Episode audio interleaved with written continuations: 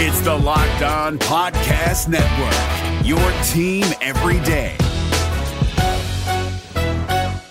Jackson Gatlin here, host of the Monday edition Locked On NBA podcast. Every Monday, I cover the three biggest stories in the NBA with the local experts from Locked On. It's an awesome recap of the weekend of the NBA and a look at what's ahead. Mark your calendars on Monday to join me for Locked On NBA podcast, available on YouTube and wherever you get your podcasts. Money, money, money, Quickly to Wall. Wall yeah! measures. Beal gets open for three. Dagger! They don't have any Here comes Pierce with five seconds left. Pierce with three. Pierce with two. Pierce full away at the horn. It's good! Morris, Wall, Beal, Porter can't find anybody. Gives it to Wall. Working gets Bradley for three.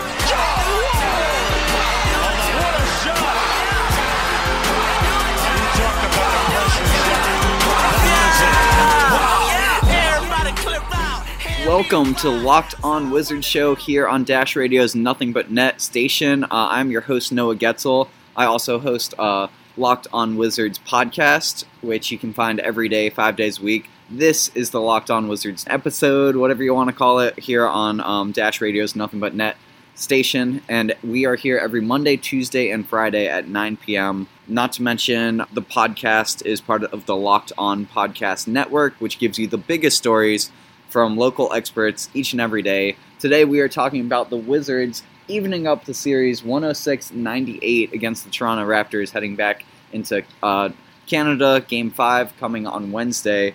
So it was a huge game for the Wizards as they were able to rally from a slow start. They were down 11 points at halftime, scored 40 in the third quarter, finished with 66 points in the second half. And then Bradley Beal fouled out and it was interesting the the officiating here tonight. Uh, DeRozan had 18 free throw attempts. Marcin Gortat said he's never seen so many soft calls in a playoff game. And finally, we're going to just talk about the resolve of the Wizards to rally back even without their All Star and make the defensive stops necessary to win this game. So, to break down all this stuff, we welcome in our guest for the night, Brendan Smith, who is the founder of DMV Sports Network. He's actually a Wizards Extra alum uh, back in the day. You can definitely check out Wizards Extra on Twitter to see all the tweets in the game and post game uh, videos from players and coaches recapping the game. So, Brendan, what is your reaction to this game? Did you feel like the Wizards had it in hand in the second half, or was it a bit too shaky? Because after they tied the score in the third quarter, it was 80 apiece heading into the fourth early on, the Raptors made an 8 nothing run, and then, of course, there was that sixth foul call on uh, Bradley Beal with five minutes to play. What do you think changed in the final five minutes that allowed the Wizards not to lose any steam and, you know, still mount this comeback to come away victorious? Well, to answer the first part, I mean, as soon as they came out and started the fourth quarter with that six and zero run or whatever the heck it was, and I was in our group chat for DMVSN, I was telling the guys like, man, Kyle Lowry's about to come out and poop on us this quarter, and sure enough, he comes out and hits the three or whatever, gets the layup, and you know we're looking at I think it was 86-80, and I'm like, oh man, well that, that's it. I didn't think that they were going to come back from that, and then you know they kept it in it, and then Bradley Beal got fouled out, and I was like, okay, well, no, they're definitely not going to win it. I mean, who are they going to give the ball to, especially when you run such a stagnant offense? Um, and to answer the second part, I mean, again, just Kelly Oubre's energy and just his effort mm-hmm. has been tremendous for these past two home games. And if he could just keep that up for the rest of the series, I really like the Wizards' chances of going into Game Five and winning that game. But then you also just have John Wall, who is undoubtedly the undoubtedly the best player in this series, in my opinion. And you know, sometimes in playoff games, all you need is just the extra talent down the stretch and we saw what Wall could do in this game tonight. Yeah, in that fourth quarter, after the, the Raptors went up by eight points um, in the first couple of minutes, uh, the Wizards actually rallied 24 to 8 in the final 744. So that's that's saying something for sure. Um, another huge performance from John Wall. He had uh, 27 points, 14 assists, six rebounds, and three steals. Beal, who fouled out um, in 31 minutes, he had 31 points and uh, five rebounds, two assists. Um, a couple other guys had some solid contributions, 12 points each from Gortat and Otto Porter, and then Kelly Oubre played awesome defense off the bench, 10 points, five rebounds, two assists, and two steals. So, what do you think changed between game two when uh, DeRozan had 37 points versus this game where he had 35 points? Most of those coming from the free throw line. Well, 14 of 18 from the free throw line. Do you think the difference um, in terms like that blowout game where the Wizards lost by 11 versus you know this eight point victory tonight is mainly just Bradley Beal's presence because he scored I think just nine points or yeah nine points in, in that game two loss. Um, well, I think first and foremost the difference that we've seen between um, game two and games three and four with DeRozan specifically is just like his, I guess, his desire to shoot the three um, as his first option because you know if you watch game two, I mean he was just pulling without hesitation. Like he was looking like Klay Thompson out there mm-hmm. in that game, and I, and I even though he hit some tough threes and um, he did hit one and one three tonight, I think, and there probably should have been two more. I think he made like that, and there probably should have been fouls, but they weren't called. But um, I mean, just the biggest difference. I mean, everyone was hitting in game two, everyone, and I think when you switch and you come and you know you switch the um, the place of play, and obviously the home team's role players are going to play a lot better, I think, and that's what we've seen obviously with guys like Oubre. Um, so I think that's the biggest part of it. But DeRozan's still good. I mean, it's it still seemed like to me that he had it, it, seems to me like every game he has 50 points. And, yeah. and, I tweeted that out earlier in the game, but it's like every point that he scores is just so inconvenient, and it's either just a contested jumper or something. It's just, it's really untimely. And DeRozan is that type of player. He's an extremely skilled player. And I also think, and you just pointed that out is that you know Scott Brooks is deciding to run more plays specifically for Bradley Beal, and I thought it was a disgrace that you know at the beginning of game one and two he'll run like a set or two for Otto or Brad, and then the rest of the game like he just expects Wall to just make everything up out of nowhere, and you can't right. do that. So I, I was impressed, especially in this game. He tried getting Otto going early in the third quarter, and um, obviously if you get looks for Beal, he's going to take care of that as the game goes on, and Beal again just did that tonight. So tell me, what do you think changed in the third quarter? Was it just like the the defensive tone that John Wall set for the game? Because you know the Wizards scored 40 points in that quarter after scoring just 40 in the entire first half. Um, Beal went off for 12 points. He hit three three pointers. Porter scored 10 points. He also had a pair of three pointers. Was it mainly just you know pushing in transition that that got the Wizards so many easy buckets? What do you think was was you know like the the biggest difference in the first half versus third quarter for you, Brendan? Yeah, I think the Wizards did a good job of picking up the pace in the second half. I think in the first half when they got a lot of those foul calls and DeRozan's sitting there and he's going to the line it seems like every other possession and the Raptors are playing the game at the pace that they want to play. And I think in the second half they um, they lightened up a little bit, especially on those calls for DeRozan, and that allowed Wall and Co to get out and transition and run the break, and they executed very well in terms of that in the second half. Mm-hmm. The Wizards were out rebounded. I forgot the exact numbers in the first half, but in the second, in the third quarter, the entire Raptors team had two rebounds versus ten for the Wizards. Uh, Wizards also got four blocks in that quarter, including uh, a couple from Mike Scott. So you know those defensive takeaways obviously add up. Um, so what do you think was going on with the free throws? Like it seemed like the Wizards were basically doing everything they could do to try, and like keep it a close game and not close out. Uh, they ended up neither team shot well from the line, but the Wizards were 21 of 31, and then the Raptors were 23 of 30. So obviously some poor free throw percentages there. At least the Raptors hit 76%, but or 77%. What do you feel like it was like a issue of being too tired or just lacking poise? There were just way too many missed free throws. I think the fact that we've seen this too much and too often, I think it's more of poise than anything. And yeah. yeah. you can point to a lot of guys that are tired, but Wall was like before this game shooting what, like something around ninety percent from the free throw line in this series. So I mm-hmm. wouldn't blame it too much on energy. I think it's just poise and staying focused. But obviously, you know, um, Otto missed a big one there at the end, and Kelly Oubre was able to finish him off. And I think Wall maybe hit some free throws down the line there. But I'm glad they could finish it out. But they certainly missed some key ones throughout the game that could have made it, um, or could have made the margin a bit thinner um, throughout the course of the game. Otto Porter said after the game that you know now all the pressure is on Toronto because they're the number one seed. And their series is tied. You know they're expected to win. The Wizards had no expectations going into a series, I guess, even though I don't consider them a typical eight. So, what what do you think the expectation was to get to the Eastern Conference Finals? I don't think that there was. I I don't like for me when the we came into the postseason. I didn't have any sort of expectation for like the Wizards in terms of like getting to a certain point. But the thing I knew is that they were capable of beating this team. So I Mhm. would still be disappointed if they lost. But I had no expectation like, oh, if we don't get here, then you know it's going to be bad. I, I look at it as the game to game basis and as an overall just if you look at the opponent and I still think that the Wizards are more talented than the Toronto Raptors just like last year I thought that the Wizards were more talented than the Boston Celtics so I Mhm. did pick the Celtics to win that series and I did pick the Raptors to win this one but that's just more due to the fact that the Wizards don't really show out sometimes late in games and I thought that Right. would be one thing that would stick out in this series and we all know the defensive troubles and the chemistry issues that have maybe not gone on so well. And, and we've seen some of those problems still in some of these games. uh, But even though the last two games they were able to pull it out, so um, I, there's still an expectation that I want them to beat the Raptors and go on to the next round. But like I, I didn't want to get my hopes up and pin a certain place on where I wanted them to go in order for me to be happy. I mean, let's face it, it wasn't the best regular season in the world. Right. Yeah, no doubt about it. Um, who like coming into the rest of the series?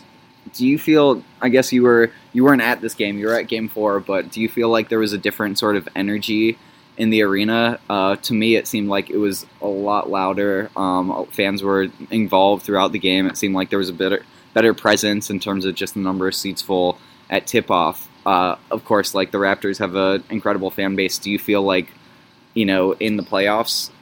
Home court makes a big difference or coming like the Wizards were pretty inconsistent at home this year. They had a lot of bad losses, but they've now won 8 straight at on their home court in the playoffs. What kind of advantage do you feel like that presents or is it something that's, you know, not quite as important as people make it out to be? I think it is important, and for the fact you just said, we've won eight straight at home, and the fans do a lot, and it's a lot less pressure. You know, you make mistakes, and fans will still encourage you. And if the refs make a bad call, they're completely on your side. So, Mhm. um, it is certainly important to know that however many thousand people have your back when you're out there. And I know that maybe. You know, DMV Sports maybe sometimes doesn't have the strongest of fan bases, especially in terms of cheering. But the energy in these last two games has been incredible and Yeah. hopefully we can just get it done in game five, come back in game six, have the same energy, and that'll be the end of that. The NBA playoffs are right around the corner, and Locked On NBA is here daily to keep you caught up with all the late season drama. Every Monday, Jackson Gatlin rounds up the three biggest stories around the league, helping to break down the NBA playoffs. Mark your calendars to listen to Locked On NBA every Monday to be up to date. Locked On NBA, available on YouTube and wherever you get podcasts. Part of the Locked On Podcast Network, your team every day. No doubt. We are going to talk about the officiating and, you know, whether you saw any discrepancies, whether there were any calls, maybe touch calls that you disagreed with, um, especially after the near fights that broke out after last game. So we're about to focus on that topic in just a quick second. Uh, we are here with Brendan Smith, who you can follow on Twitter at T H R E E Z U S T R I S T. That's Threesus Trist. Is that right? Nice job. And you should also follow his newly founded blog, DMV Sports Network. You can go there at dmvsportsnetwork.com or follow them on Twitter at dmv underscore sn. So, 11, sorry, 12 free throw attempts for DeMar DeRozan in the first quarter. The Raptors came out with a 30 to 22 advantage there. DeRozan ended up with 18 free throw attempts. Both teams shot about 30 free throws, ended up being, you know, like 60 total for the game. Do you feel like the refs had to keep things in check given what happened in game three with, I forgot exactly how many technicals there were, but there was a lot more chippiness uh, than there was tonight. Do you feel like it was on the refs to, to kind of call the game a little bit differently, or was it just another physical battle where they called foul when there was a foul and blew the whistle in those instances? I do understand why they wanted to keep it tight in, in terms of calls. And like I was saying, even and I think it was the first quarter when Valanciunas hit um, whoever it was for that flagrant one foul. I don't remember who that was exactly, but I or it was Wall, I think, right? Yeah. it was Wall. Yeah, Um, right after Wall dunked on him. Yeah, yeah, yeah. So I, I personally did not think that that was worth a flagrant one call. I did, but I understand wanting to keep it like call it like that, so you can kind of keep the players in check throughout the course of the game. And obviously, DeRozan got lightly touched a lot, Yeah. and like you said, he went to the free throw line at an extreme amount. And my thing is with the with some of these calls is like if people say, "Oh, well, John Wall doesn't get fouls; he just kind of throws himself at the rim." I would agree with you to some extent. I, I would agree that that is true. But my problem with it is if you're going to give a guy one call in the end, then I expect it for my players on the other end. It's it's not something that's fair. So. And it's the same thing. I had the problem with Isaiah Thomas last year in the Celtics series. Is Mm. he got all these touch calls, but then Wall is aggressively attacking the basket the whole game, and they give him nothing. So I do agree that you know sometimes that when Wall drives and he just expects there to be a call, that it's not really a good shot attempt and he doesn't do the best job of drawing contact, sure. But if you're going to give one player calls on one end, then it needs to go both ways. And that's something that did not happen really until the second half. Mm-hmm. And I feel like there was a couple plays where it seemed like DeRozan did absolutely nothing worthy of a foul call, but he still got it. And maybe I'm being biased here, but there was one where he kind of like made a few pivots and then he went he was looking to pass the ball, jumped up looking to pass, couldn't find anyone, just threw it up. And there was like no defender near him. I can't remember if it was Oubre or Beal. I think it was Beal, but they they called a whistle there. And then everybody was going absolutely nuts on that last call for for um for Beal that got him you know fouled out with four minutes and 58 seconds to go because again he was just straight up. Um, so it didn't look like there was contact. But I feel like the refs in the NBA they rightfully protect shooters and anytime you get tapped even in the slightest if you're a shooter it makes sense that they they you know give them those calls but Wall and Beal are, are I'm sorry Wall and DeRozan are, are more attackers and don't really get fouled on their jump shots quite as often so I think it makes some sense for the refs to swallow the whistle because you can't, you know, you can't call a foul every time this person drives into a paint, even if there is some contact. Gortat made a pretty strong statement after the game. He said he's never seen so many soft calls before in a playoff game. Do you think that, you know, DeRozan was deserving of 18 free throws, or was it a little bit too much coddling by the refs in terms of, you know, giving him the benefit of the, the doubt on plays where it seems like the Wizards just had their hands straight up? Uh, well, I don't think that like a lot of times like the whole hand straight up thing. I think a lot of times fans get misconstrued. So like if you have your hands up, but then you slightly put them down and it affects the player's shot, even though the hands are still up, it is still a foul. And I think a lot of people have a hard time understanding that. But I do think that there were a lot of fouls that didn't need to be called. There was one where he kind of like um, he faded away against Mike Scott, and he ran into Mike Scott, and Mike Scott just stood his ground, and they still called it. And I was, and I was like, what? And going back to like the Wizards with the calls, there was one play where Ty Lawson jumped and he got someone in the air. And this was like right under the basket. I don't know if you remember that one or not. And like he jumped into him a little bit, and I wouldn't have called that necessarily like a foul either. But again, the thing is, is it, it has to be both ways. And like DeRozan gets lightly touched, and it's a foul. So why can't Ty Lawson get the foul call if he does a good job of pump faking? The defender jumps and he goes into him to get contact. I, I didn't see how that couldn't be called. And then Markieff Morris on an alley oop at the end. For that sure. was a foul, and they didn't call it. I mean, there was a lot of stuff down the the day they didn't call. DeRozan had an offensive foul on Wall. They didn't call that. It was very frustrating. Mm-hmm. If you go back and look at my tweets, I was very livid. Definitely go back and follow uh, Threeses Trice, see all of his you know emotional tweets throughout the game. And Thank you. yeah, I I think it was a lot. I, I don't have the numbers in front of me for how many free throws the team shot in the other two games, but definitely a little bit tighter. And you know the refs are are doing the best they can, but of course there's always going to be inconsistency. Even you know I noticed late in the game there was at least one play where DeRozan clearly got fouled driving into the rim, and they mm, refs might have just figured, okay, we've given this guy X number, like how many teens of Right. free throws, like we we've got to let this one slide for once. But yeah, definitely a gutsy gutsy victory for the Wizards, and we're going to talk about the defensive effort that the Wizards are showing because you know they held the Raptors under 100 points this game. They had uh, allowed the Raptors to, I think it was like 122 or something points per contest in the first two matches. It was they scored uh, like 114 and then 130.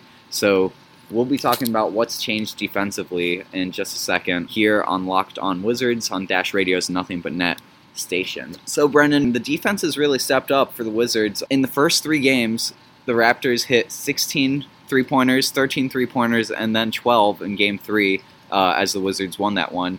They hit just seven tonight, even though they shot decently, seven of 18, which is 39%. Uh, the Wizards seem to, you know, chase shooters off the line a little bit more. What do you think? Is it kind of just knowing like we can't get beat from beyond the three point line? What do you think has changed in terms of the defensive adjustments that the Wizards have made? And it seems like a lot of the the small ball centers aren't quite as active for, for the Raptors uh, in terms of Serge Ibaka having more quiet games. He had just seven points tonight. Um, Valanciunas and Jakob Poeltl didn't have too much of an impact offensively either. What do you think has, has kind of turned the tables a little bit for the Wizards' defensive end? The NBA playoffs are right around the corner, and Locked On NBA is here daily to keep you caught up with all the late season drama. Every Monday, Jackson Gatlin rounds up the three biggest stories around the league, helping to break down the NBA playoffs. Mark your calendars to listen to Locked On NBA every Monday to be up to date. Locked On NBA, available on YouTube and wherever you get podcasts. Part of the Locked On Podcast Network, your team every day. Well, I don't know how many Wizards fans are going to be happy to hear this one, but I actually think that um, the big reason for the Raptors' drop off in shooting is because, well, number one, they're just missing shots, and number two, some of their guys are shying away from shots. And the, the Wizards have made some adjustments, yes. Like, for example, in game one, they thought that they could just trap DeRozan and Lowry and everything would be okay. Well, in game two, everyone touched the ball and they made a million three pointers. So, mm-hmm. um, in game three, I mean, they still came out hot. But the, the biggest thing, especially tonight, like, guys are just missing. Like in CJ Miles in Game Three, like he still hit some good shots, but like he missed those ones that he was hitting at home, and he missed some good ones tonight. Yeah. Um, so I think that the Wizards again have made good adjustments, and I, and I think they're realizing that they need to close out on shooters. Where yeah, that's fine, but I mean, Delon Wright was passing up a lot of open looks tonight that he probably wouldn't have shied away from at home, and um, just stuff like that. But again, when the Wizards dictate the pace and they get out in transition and they make it known that you're going to pay if you miss shots, then it makes guys hesitate a little bit. So it also um, is a little bit because of the way the Wizards dictate the game offensively too. Hmm. So it, it, all connects to me. Uh, again, I think it's just about more of guys just shying away from shots and just missing some of those open jumpers that they made at home, as opposed to the Wizards making some big defensive adjustment. So you feel like some of the shooters might be shying away from threes perhaps versus you know trying to take it inside where you might potentially be fouled and give your defense a chance to set up just because if you miss a three it might be a long rebound where John Wall can chase it down and just start a fast break from the get-go. Do you do you feel like that would impact a shooter's mind if you know the opposing team is just running out in transition and getting easy buckets every play yeah I mean absolutely I mean I would be hesitant to shoot a three knowing that John Wall's going to go down the court and find Beal, Kelly Oubre, Otto Porter for an open three. I would be hesitant because a lot of the shots that the Raptors take too, they are contested three pointers. Like they are mm-hmm. contested, so it's not necessarily like a high percentage shot per se, but they still can. But again, when you're on the road and the Wizards are having their way now, they're setting the pace. It's a bit different. You have to think about those shots a little bit more the only guys to score above 11 points for uh, the Raptors tonight were uh, DeMar DeRozan and Kyle Lowry. Do you feel like the the bench? I think they had like 20, 22 bench points. Do you feel like some of the role players have dropped off at least on the offensive end for the Raptors? And you know, of course, the Wizards can do everything they can to shut down the Stars. But like, what's what's kind of been the difference? Do you think it's just a home crowd that motivates some of your uh, role player type guys to have bigger performances and maybe you know not have that same spark when they're on the road, or do you feel like it's something schematically that's changing for you know the lesser known Raptors not not having the same type of impact? Yeah, I think, and like I said earlier, the role players play better at home. But I said this before the series started. I said it after game one, and I said it after game two. The Raptors bench does not impress me a whole lot. Like mm. it, it scares everyone and sports media and NBA media, I'm sorry, it does not concern me. If you're telling me that I'm supposed to be scared of Jakob Poeltl, Pascal Siakam, and Lorenzo Brown, I'm not going to be scared of that. I'm sorry. No matter how you look at it, I am not terrified of that. Do those guys contribute? Yes. Are, are they talented players? Yeah, they are. But it's not anything that's going to make me jump out of my seat and go, oh my God, I need to be concerned about that. We saw that tonight. Like you said, the bench points in. I think the Wizards also also outscored um, the Raptors bench in another game. So again, it's just not too concerning to me. And sure, they definitely played a huge role, a huge role in games one and two. But again, when you're at home, your role players are going to play better, and we've seen that with Washington. Mm-hmm. So it goes both ways. But again, and I'll say it again, I am not scared of them. Yeah, and in in the past uh, two Wizards victories, Wall and Beal combined for 56 points in Game Three, and then 58 points here in Game Four do you feel like the Wizards are over relying on them because you know there aren't a ton of other guys who are contributing, um, or do you think that's kind of the way it, that it's got to be? That you know they're the All Stars, they've got to you know have their impact offensively. Do you think do you think it's it's sustainable for them each to be scoring about thirty points a game? It better. I mean, we got what however many million dollars betting on three of these guys, so I mean, that's what we're paying them the big bucks for. I mean, Wall's going to be making what over forty million soon. So, yeah. I mean, that's what you pay him for. And again, I don't understand like, and I understand the need to have like a serviceable backup, but uh, for guys to say that the Wizards need to go out there and get some of these like marquee backups, like like everyone wanted Patty Mills and stuff, and I get that he can play with Wall too, but you don't need to go and spend a whole bunch of money that you really don't have in all these backups that are only going to be playing however many minutes in the postseason. This is what it comes down to. And you still have guys like Satoransky, who I feel like Scott Brooks is still really underused in this series, right. and it's been quite disappointing because he had such a good regular season and he deserved some more minutes um, in the postseason that he's gotten, especially from a defensive aspect, and he just hasn't gotten it. But again, I mean, we're paying these guys this, these big bucks, um, and we saw with Wall tonight. He played, I think, what 43 minutes, and he still came out and did what he did to close out the game, and that's what yeah. you need him to do. And obviously, Brad hit some big shots throughout the game. What did you think of the three point guard lineup that was deployed? I can't quite remember if it was in the second quarter or some other point, but there was Wall um, running point, and then Lawson at shooting guard, and Tomas Satoransky at the three spot. I don't know what the over under was during that span. But do you like obviously the Wizards have five point guards on their lineup. What would make the most sense if you were to kind of have multiple point guards in at the same time? Who works best together? Do you like seeing Satoransky and Wall on the floor together? Do you like seeing Wall with Lawson? What do you think is working in terms of you know those bench contributions?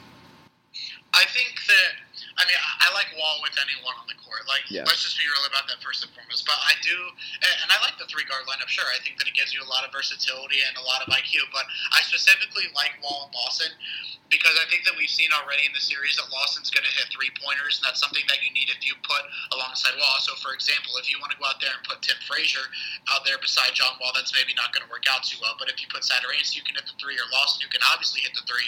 And then Lawson also does a good job of getting into the paint and finding teammates. I Absolutely. think that's kind of a, a dynamic duo there on the offensive end for the Wizards. It may not work out too well, especially on the defensive end, but I think in terms of offense and getting out and transitioning, getting easy buckets, I think that's a perfect duo.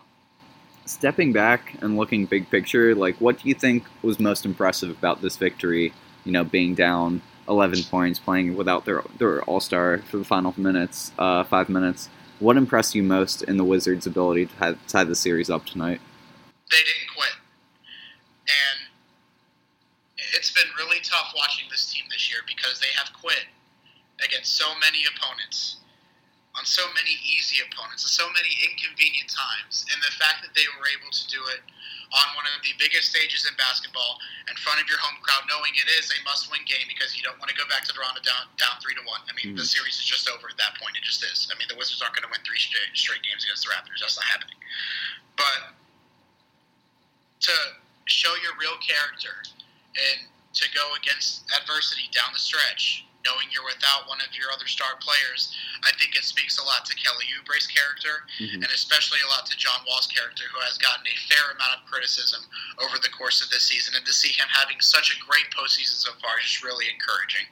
Absolutely. Well, I think we should end it right there. Um, it's good to see that the Wizards, you know, They they played determined. They played aggressive. They didn't let anything phase them, whether it was a deficit or the calls going against them or losing. You know, their top player who scored 30 points in the game. So, Brendan, I really appreciate it. Do you have anything else that you want to plug before we sign off? Uh, no, I, I really just I hope that they can go out there and have the same mentality in Game Five, and just hope that the Raptors don't come out um, blazing from three point. But I guess we'll see. But I'm hoping for Game Five. If we get Game Five, I think we come home and take care of it in Game Six. I would agree. Yeah. So big victory, um, big pair of victories here over the weekend at Capital One Arena. Uh, especially a great showing tonight. Uh, you know, it seemed very loud the way it should be. Uh, a lot of Wizards games feel like road games with about you know a, third or half the fans coming from representing the other team. Luckily, Can- Canada's pretty far away, so it would be some dedicated fans to you know travel in, in big numbers that far. Brendan, I appreciate it. That's all the time we have here on Locked On Wizards on tonight's edition of, uh, well, it'll actually be Monday night's edition of uh, the Dash Radio's Nothing But Net station.